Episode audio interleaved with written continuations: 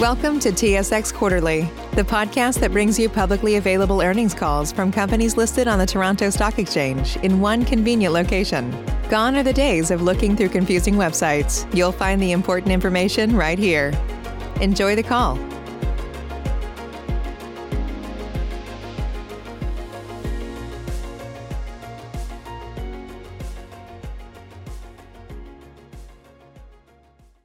Morning, everyone, and welcome to the third quarter 2021 conference call for LifeWorks Incorporated.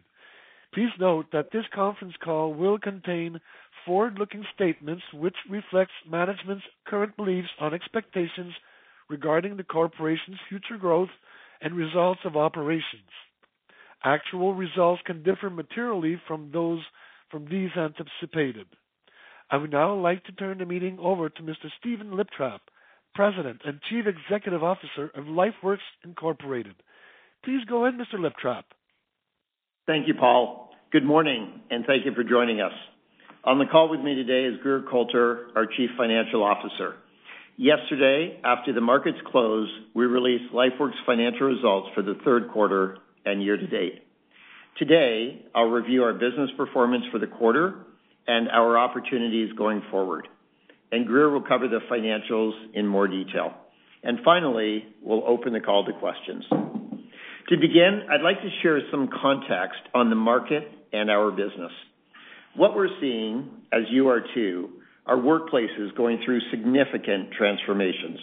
We probably have to go back to the late 1940s, the post-war recovery period, for a sea change of equal scope in the labor environment. Remote work, hybrid work, return to office, all words and phrases we're learning to live with.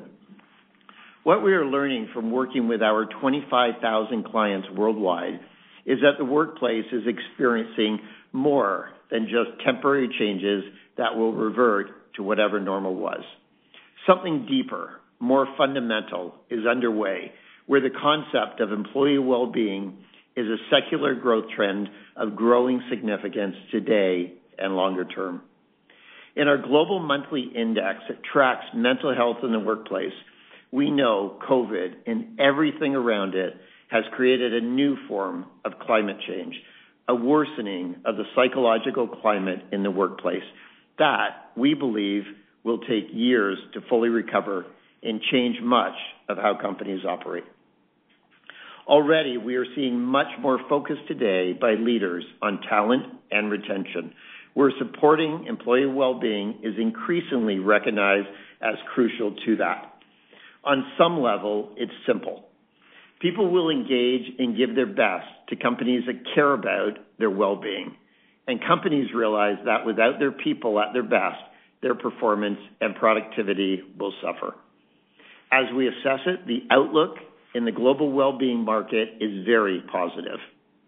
For LifeWorks, client interest in our multimodal approach to employee well-being is at an all-time high, reflected in the record sales for the second year in a row and a continually growing pipeline, along with the many millions of people now with access to our total well-being platform. How this changing situation plays into our growth strategy has many aspects, but there are three that I'd like to point out. One, we were on the right track well prior to COVID with our well-being strategy. But coming out of COVID, that track for growth has gotten a lot wider, and we see an opportunity position for that. Two, as the well-being sector evolves and new competitors enter the market with point solutions here and there, we believe our broader multimodal platform approach to employee well-being is highly differentiated, and we're committed to building on that. What's really resonating with our clients and their employees is the full spectrum of our capabilities in the personalized continuum that we offer to improve the lives of people. It's not just digital or face-to-face solutions. We offer everything our clients want for the care that their people need in the way that they want it, digital, chat, video, telephonic, or face-to-face. Everything is within easy reach and within the daily flow of their lives and work. Our clients almost universally want access to a platform that's easy and practical to use for everyone on it, including the HR buyers and our clients who are focused on improving the lives and productivity of their people, retaining key resources, and attracting the talent they need to succeed. Third, no question going forward, we need to drive the top line, but also the bottom line. As the workplace keeps transforming and the needs of our clients evolve and grow, we remain focused on owning the global mental health and well-being markets. That brings me to our results at the end of Q3. Grier will speak to the numbers, but the fact is we have seen very strong sales performance, very strong year-to-date revenue performance, including tech-enabled revenue growth. We did see a revenue slowdown in the quarter as many clients and prospects took a break for the summer due to a long time dealing with COVID implications. And a year ago period where we were asked to do more work as people were not taking those vacations, particularly in our time and material consulting business, Retirement Solutions. Adjusted EBITDA margins for the quarter and year to date decreased, and obviously, we're not happy with that. But there are positive messages in our results.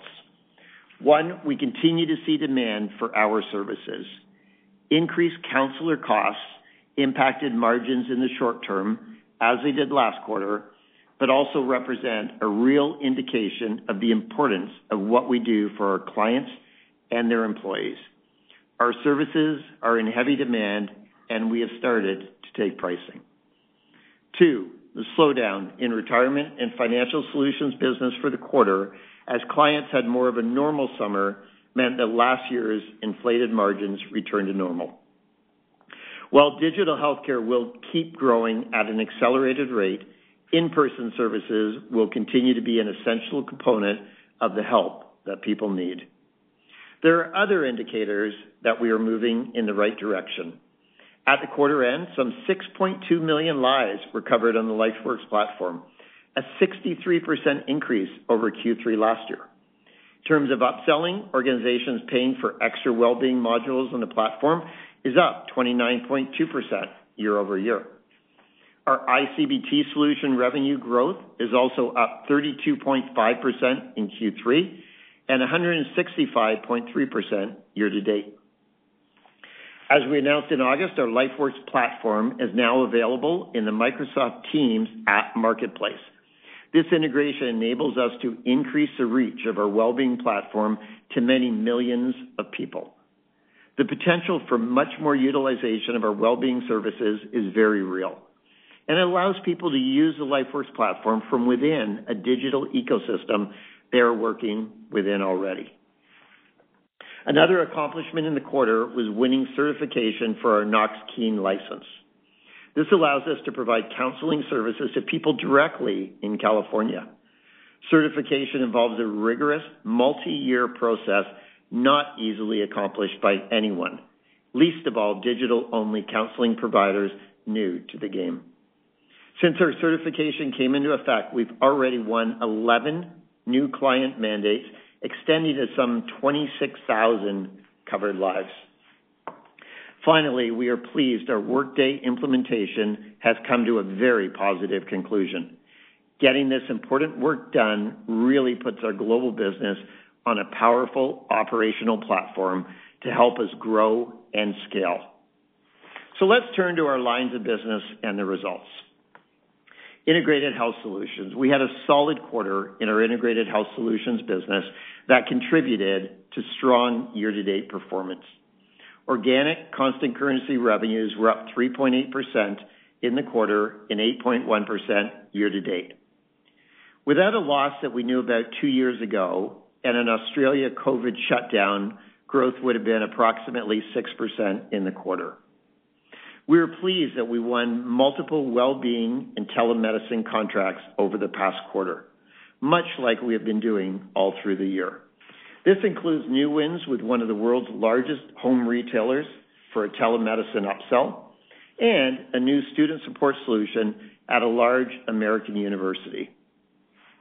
Our health and productivity business has been strong all year, with quarterly organic revenues in constant currency up 4.8% and year-to-date 15.2%. As we expected, we keep leveraging growth in our iCBT solution with multiple contract wins in Canada and the U.S. We continue to work with Ontario Health to support its mental health strategy related to the pandemic. We're also very pleased to be extending a disability management contract to one of the world's largest professional services organizations. In administrative solutions, which includes our health and welfare business, we had a good quarter with constant currency organic growth of 5.5% and 6.3% year-to-date. We landed a large new public sector contract in Quebec to implement a software solution for managing a new provincial social security program, including maintenance and technical assistance services. In Ontario, we had upsells with a well-known university for defined benefit administrative services. In the private sector, we won a sizable defined benefit upsell with a major Canadian energy company. In our retirement and financial solutions business, we're holding our own, having started the year strong but underperforming over the last two quarters. And as I mentioned earlier, the summer activity returned to traditionally normal levels compared to 2020's unusually increased activity in the summer. In the quarter, two large contracts stand out. One is a major cross-sell to a large Canadian bank to support its defined contributions and capital accumulation plans. The other large contract is with a port authority on the West Coast, where we combined four sales into one solution covering pension, investment, and administration. As I mentioned, we're very pleased with our record sales and the strength of our pipeline growth in the quarter. From a corporate perspective, we're also very successful in renewing our partnership as the official mental health partner and provider to the Canadian Olympic Committee, a partnership that supports our commitment to community engagement and to creatively building our brand. Before handing off to Grier, I want to emphasize a few points about where LifeWorks is going and how we're getting there. We believe we have some amazing strength relative to our competitors. Our view is, and our clients often tell us this, that during the pandemic, it became even more clear that we are the number one most trusted mental health and well-being provider for organizations and their people. We offer, bar none, the most comprehensive range of mental health and well-being services available to our clients and their people. And we make a substantial positive impact on our clients and their people every day. And that's something we have seen and keep seeing during these times. In previous quarters, I've talked about the three levers for growth that give us confidence in our business model. One is a solid core of recurring revenues across our businesses, and those are increasingly tech-enabled. The second is our accelerating global expansion from a strong North American base. Third is our proven ability to grow by innovating with new digital technologies to create market-leading solutions such as our integrated well-being platform. And today, I want to add a fourth. The growth that we expect coming out of COVID in global well-being markets and the significant opportunities it presents to drive both the top and bottom line as organizations deal with mental health, engagement, and significant retention issues, plus a growing focus on ESG and the S in particular. On that note, Grier will review the financials in more detail. Thanks, Stephen, and good morning. Building on Stephen's comments, we are pleased with our year-to-date results, and I will get into the numbers in a minute. In the quarter, sales were solid, but as you can see, we are working through some of the cost implications of the return to in-person counseling service and the overall pressure on labor markets.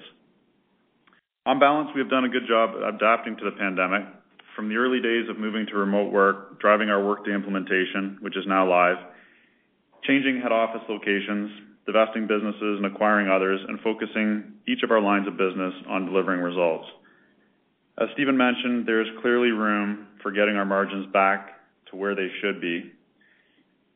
In Q3, the top line was solid. We reported 246.1 million in revenue, an increase of 2.4% over last year and 4.5% on a constant currency basis. To get a little more specific on revenue, while the sales funnel is strong, there were some impacts in the quarter in addition to what Stephen mentioned.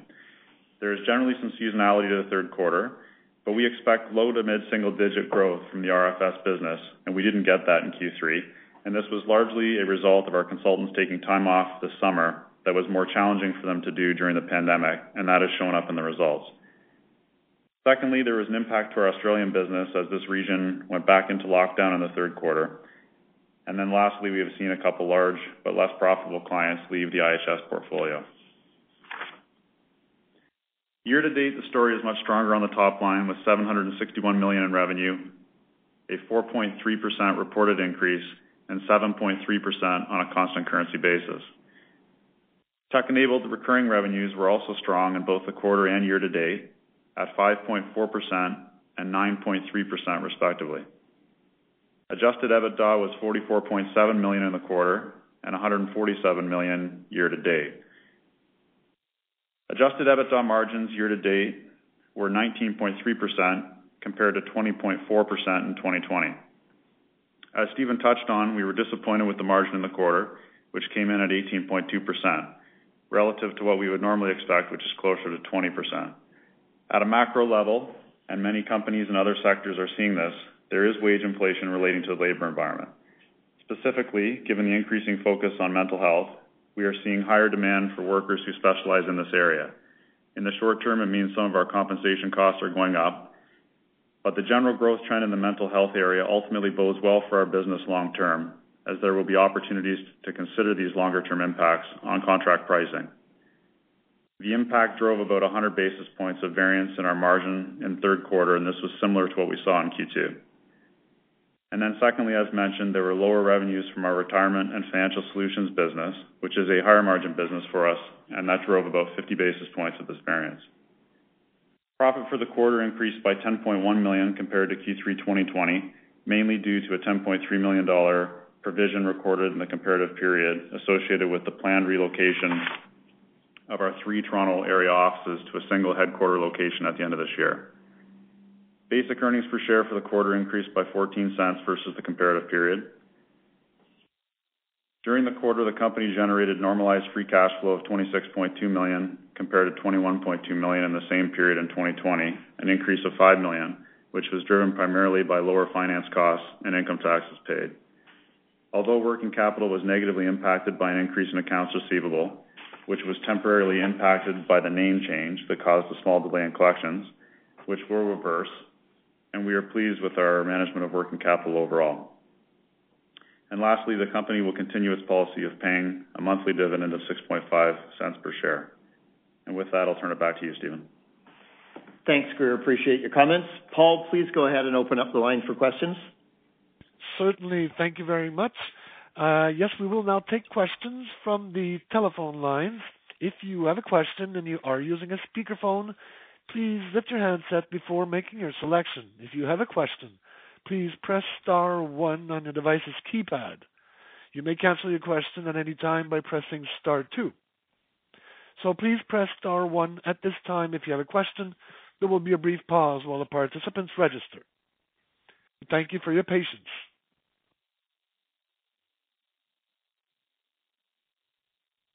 The first question is from Stephanie Price from CIBC.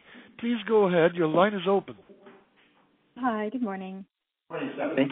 Hi. I was hoping you could talk a little bit more about the competitive environment that you're seeing. Obviously, the digital providers have been very aggressive, um, and the new startups keep popping up. Just curious about the win rates that you're seeing in the market versus historical and whether that increased competition impacted organic growth at all in the quarter.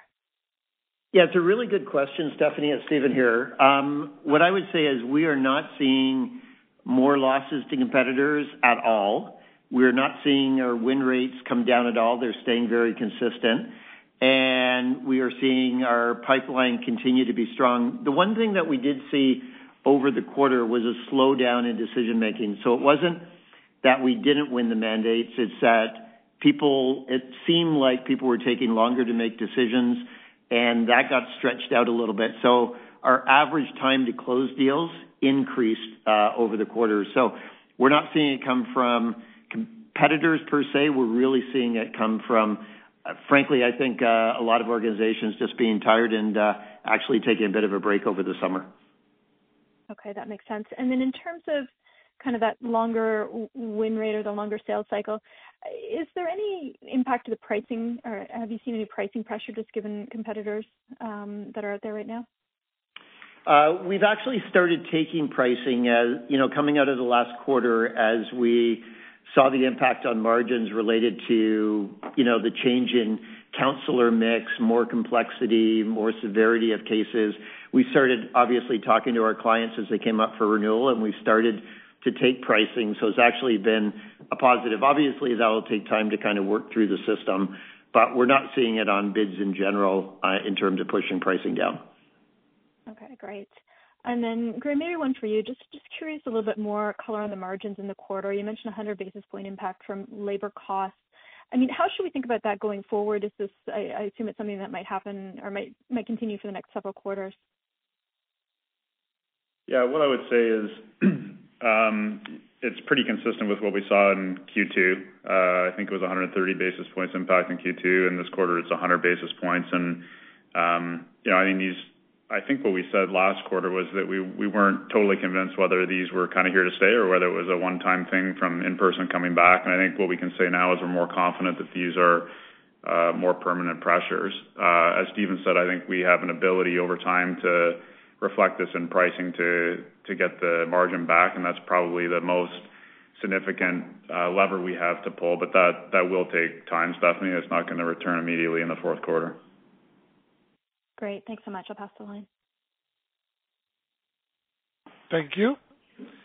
Next question is from Graham Ryding from TD Securities. Please go ahead. Your line is open.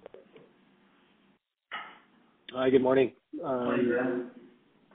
Grier, maybe I'll just follow up on that last comment. So it will take time. You know, obviously, your cost pressure is perhaps not going away over the near term. Like, over the course of the next year, do you have the ability to reprice contracts so you can offset that margin pressure? Or is this a six-month, two-year dynamic? Like, what should we be thinking about in terms of margin pressure? Maybe I'll start, and then I'll pass to Stephen to give further color. But uh, you know, the the contracts we have are generally kind of three to five years. And so just based on that, you know, if 20 or 30% will come up every year. There's also a general opportunity, I think, to have discussions with our clients and in terms of how we deliver uh, service and making sure that they are getting what they need. And the reality is that, you know, to do this effectively, it's uh, there is a bit of a sea change in terms of the cost environment. But um so I'd say at a minimum, these are gonna turn over at a 20%-30% rate, but there may be an opportunity to get at a little bit faster with just general discussions with our clients. But maybe Stephen's got more color. Yeah. The one thing I would say, Graham, is, you know, it is a little frustrating on the short term, obviously, 'cause we expect better results. But I think it really, as Grier mentioned, bodes well for the organization and the business long term when you think about the demand in mental health, the demand in the services, how we are positioned to come at those in a very multimodal way and really get at them, Um and the ability of us to really drive more value to our clients. So some of that'll come back in pricing, some of it'll come back into new products that we've already started talking to our clients about. So I think long term, there's many ways to get at it. And then also on the margin side, not only pricing, but we've done a very nice job as we've been leveraging our resources in India and getting more work done there. That'll continue to play out. And I think we've got some real estate opportunities over the longer term as well. Okay. Um, appreciate that color. Um, maybe you could follow up on that, uh, Stephen, just on the on the top line. So obviously it was lower this quarter. It sounds like there was some seasonality and also uh, some client departures. Um, So maybe some color on the client departures and then just your visibility going into uh into Q4, 'cause it does sound like it was pretty constructive in terms of new wins in the pipeline. Yeah. The way I kind of think about the quarter, Graham, obviously we're not happy with it, but it is a quarter. Um and when we think about the underlying challenges we saw in the quarter, when we look at the numbers, when we take a look at the metrics that we track on a regular basis, I think many of those point to an exciting future for us. So here's how I kind of think about the quarter. Our admin business was relatively good at 5.5% constant currency growth. Our IHS business would have been around 6%, uh if it wasn't for an Australia COVID shutdown that took place and a low margin client loss. And that client loss was actually from two years ago, and it just took the client a while to kind of exit. Our health and productivity business, you know, we saw excellent growth in ICBT at over 32%. Um, and the absence business has just kind of been up and down. It's hard to predict cases, but, you know, around COVID and when people come back and go out. So that'll normalize as we go forward. And then obviously, we were disappointed at our retirement and financial solutions business, but last summer really was an anomaly. When I normalize all of that, I kind of get us to our normal range of mid-single digits. And then when I layer on top of that industry trend, demand, what we're seeing in our pipeline, there's no reason that our mid and long-term growth would not be mid to high single digits as we've done before organically, and we will continue to do acquisitions. And in fact, the two tuck-in acquisitions that we did earlier this year are performing well. Okay, great. My last question, if I could, just on the ICBT side. Um, you mentioned a few wins. Were those uh, corporate wins uh, or government or a combination? And maybe just some context on the size of, you know, in terms of employee base or uh, how material are these wins? Yeah, we continue to do more on the government side. Um and the pipeline is actually very, very strong on that, both in Canada and the U.S. Obviously, governments are a little bit slower, Uh, we did have some wins in the quarter, which was great. Uh, we did also have some corporate wins in the quarter. Um, they're much smaller than the government wins, but uh, yeah, we continue to add to it, and we continue to learn more about ICBT in the U.S. market and deliver it into clients there as well. Great. And when you say government wins, are you talking, Canada and the U.S. or just government wins in Canada? Yeah, mostly it was in Canada, but we had our pipeline is very, very strong in terms of the public sector within the U.S. That's it for me. Thank you. Thanks, Graham. Thank you. The next question is from Jaeme Gloyn from National Bank Financial. Please go ahead. Your line is open. Yeah, thanks. Um, good morning. Uh, first question on the client Uh, attrition. Uh, IHS Canadian market was was down 8% quarter-over-quarter, which is a bit of a surprising number.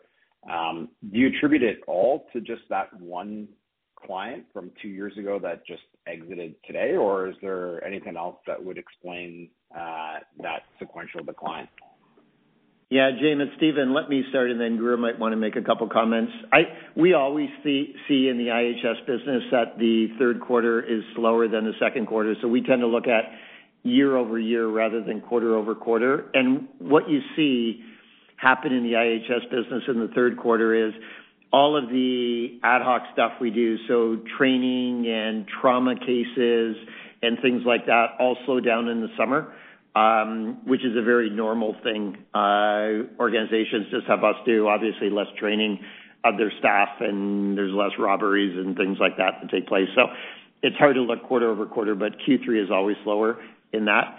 Um and aside from that one client that we lost a couple of years ago, we see our retention rates kind of in our normal range, and that normal range is retention around, you know, depending on the year, 94%, 95%, 96%. Okay. And uh on that one client, can you give us a bit more color as to why they chose to leave, and why did it take two years for them to, I guess, execute that decision? Yeah, really good question. So it was a large insurance company, so it was tended to be very low margins, and it would have been, we would sell to we would be their provider, and then they would sell into their clients and things like that. Um so again, that business tends to be low margin. It's indirect. Um and as you can imagine, for them to make that decision and then go out to all of their very, very small clients and then to do all the changes and all that, insurance companies tend to move slow. So that just takes some time. But it really was a case around pricing. And as I mentioned, it was already low margin, and we really didn't wanna lower the margin more. Okay. And just last one. Uh, I get the sense that you're pretty confident that uh, this is a one-off occurrence with this large insurance company and not something that could uh, recur with other insurance companies or large partners of similar nature. Yeah. The thing that I tend to track on a very regular basis, Jaeme, is just our overall retention rate across all of our businesses. And you know, we continue to be north of 95%, and I would expect that to continue. Okay, great. Um, shifting to the margin front and uh and the pressures on uh, on wage inflation. Um, I get the sense that there's perhaps a structural shift in uh in how the business is staffed and how EAP services are, I guess, effectively serviced by uh by staff in-house and third-party networks. Is that is that a fair comment, or how would you respond? Yeah. Let me start, and then Grier will jump in. I think the easiest way, and we've talked about this before, is we kinda have three groups uh, that we use to deliver services. So we have staff counselors, and we really like using staff counselors because you have higher quality, and you're able to be fairly efficient, and you're able to really train them and deliver phenomenal services. So that's great. We have preferred providers, which is we go out, and we essentially buy time from other folks that are out there, and we're able to supplement their private practice. And then we have a group of affiliates that we use on occasion. Um the the lower cost ones tend to be both staff and preferred. Affiliates tend to be a little bit higher. And our team's done an amazing job recruiting more staff providers. We added a significant number over the past quarter, and we will continue to do that. The change that's really taken place is a lot of the preferred providers that we would usually go to before and were very efficient, have seen that their private practices have just taken off with all the demand for mental health. And you think about people coming out of COVID, you think about governments providing more services, you think about just people needing a lot more mental health and demand. So we have been able to leverage the preferred provider market less so than what we have in the past. So we've been ramping up staff to kind of offset that. But in the meantime, we've had to use more affiliates, and those are at a higher cost. I don't know, if you wanna add anything. I completely agree. Like, I think the we used to talk about the old mix kind of being 50 with our in-house staff and then 50 outside. Of course, that outside would be a mix of the preferred and the affiliate network Stephen was talking about. And I think as the the supply has come out of that preferred part of the market, Um, we'll need to switch uh, that ultimate target. And I think the in-house will need to be higher than 50%, and we've made good progress going from Q2 to Q3. We've done that. Um and so yeah, I think it's really a rebalancing that is probably a condition for us that's here to stay. Okay, understood. And uh in terms of the hiring process, uh, it sounds like you are making uh, decent progress. Um, I guess, like, you know, if you could measure that in terms of, like how far along, either as a percentage or innings basis analogy, like where are you on that process to get to a level where you would you maybe be consistent with uh with pre-pressure periods? And uh and you know, with that, I guess, you know, what kind of challenges are you facing in terms of uh of hiring, you know, enough staff to to get to that level? Yeah. So maybe I'll take the second part, Jaeme, and then I'll let Grier can talk to you about the percentage of folks that we have increased to within staff, because I think that'll give you a sense of numbers. But I think like everyone in the market these days, there is a lot going on out there. There is a lot of demand for people. Um, you know, retention is a little bit harder. And I think that's frankly showing up across all industries. And as I am out regularly talking to our clients, there is a lot on the go in terms of talent right now, around recruiting talent, retaining talent, and all of that. And I think the mental health industry is not immune to that at all. So our teams are working exceedingly hard. We make progress week after week. We track it day by day. Um, and I think we're bringing in new for- new folks on a regular basis. Obviously, one of the challenges is anyone that we bring in, uh, we spend a lot of time training, getting them up and running. It's kind of a six-week training program so that people answering the phone are at the highest quality possible so that we deliver that quality to our clients. So it takes a little bit of time to work through. Um, we'd love to be doing more, but we are making progress kind of week after week and day after day. But, I don't know, if you want to talk through the numbers a little bit. Sure. So in in Q2, Jaeme, we would have been um, staff counselors would have been roughly 46%. As I said, our old target was kind of 50. Um, in Q3, we were running 54%, so you can see the improvement there. In terms of where we need to get to, I'm just throwing out a ballpark number. I don't know that we have a magic number, but it's probably 60%-70%, assuming that the the current conditions stay as they are. There is pressure generally on uh on wages, and it is a tough market. That said, we can do things more efficiently with staff counselors versus the affiliates. So there is, you know, where you're feeling pressure and it's hard to hire staff counselors. A, we've made good progress quarter to quarter. But there is, on a net basis, it's a it's a more cost efficient and also these they provide better quality of service to our clients. So there is a lot of benefit there. And then um but you know, getting back to the kind of the old margin as as we said, I mean, I think that there is net net of all this stuff, it is higher cost. You saw it in Q2 is 130 basis point um impact, and then this quarter we said it was 100 basis point. I don't think through us managing Uh, the staff part of this up to 62 or whatever that magical number ends up being, it's not gonna be able to drive all that out. And that's, I think, where we start to look at uh, the pricing side of this, if that makes any sense. There's a lot of stuff in there, and hopefully that's been somewhat helpful. Yeah, uh, that's very helpful, Stephen and Grier. Thank you. Obviously it's a challenging and uncertain backdrop, so really appreciate the uh the color this morning. Thank you. No problem. Thank you.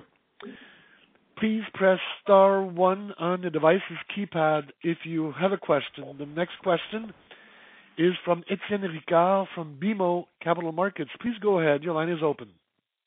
Thank you and good morning. Morning, Étienne.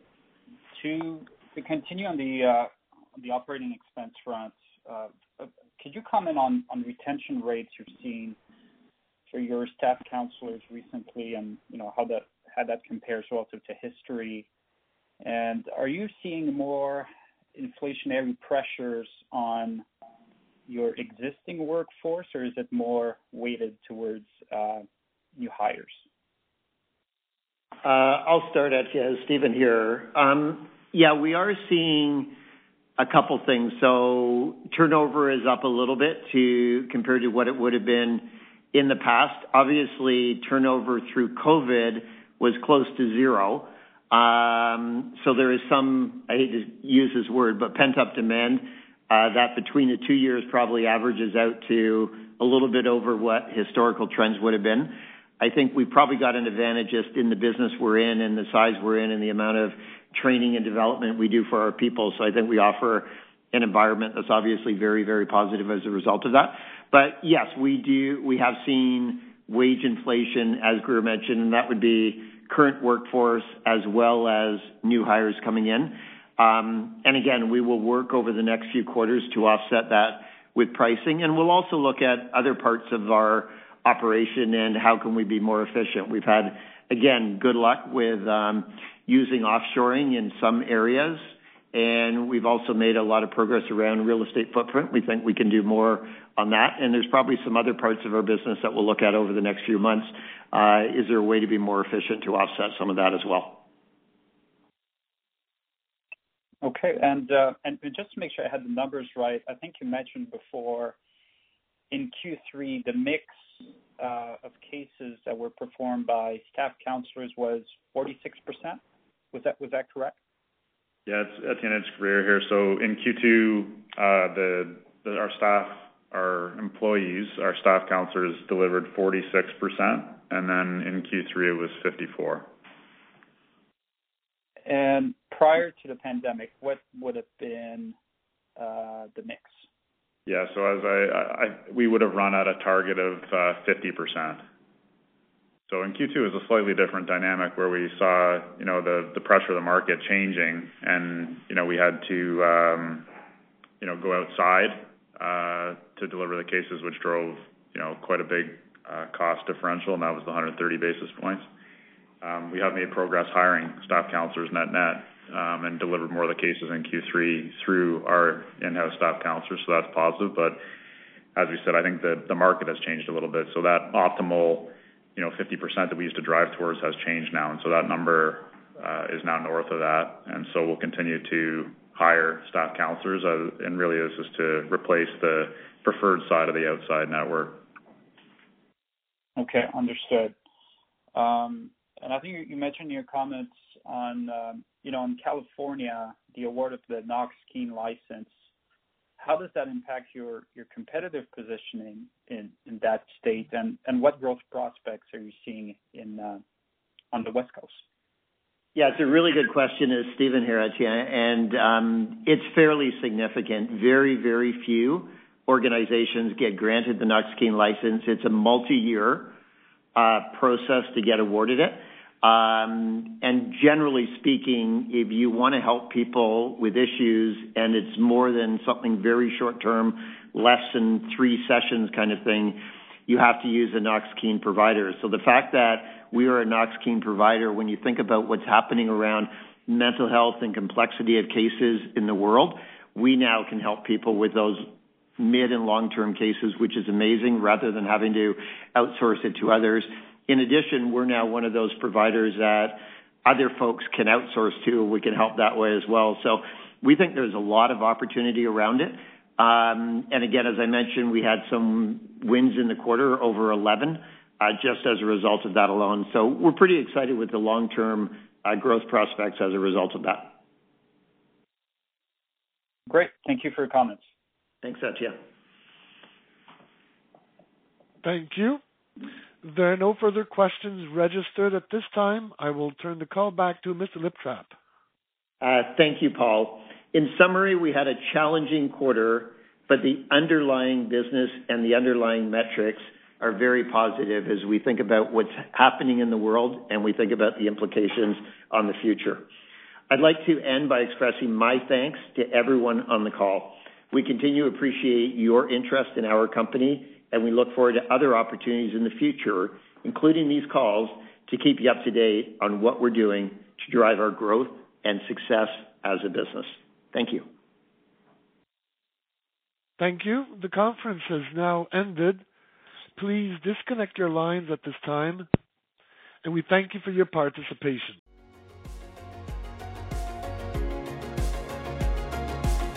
Thank you for listening to TSX Quarterly. If you enjoyed the cast, remember to leave a good rating.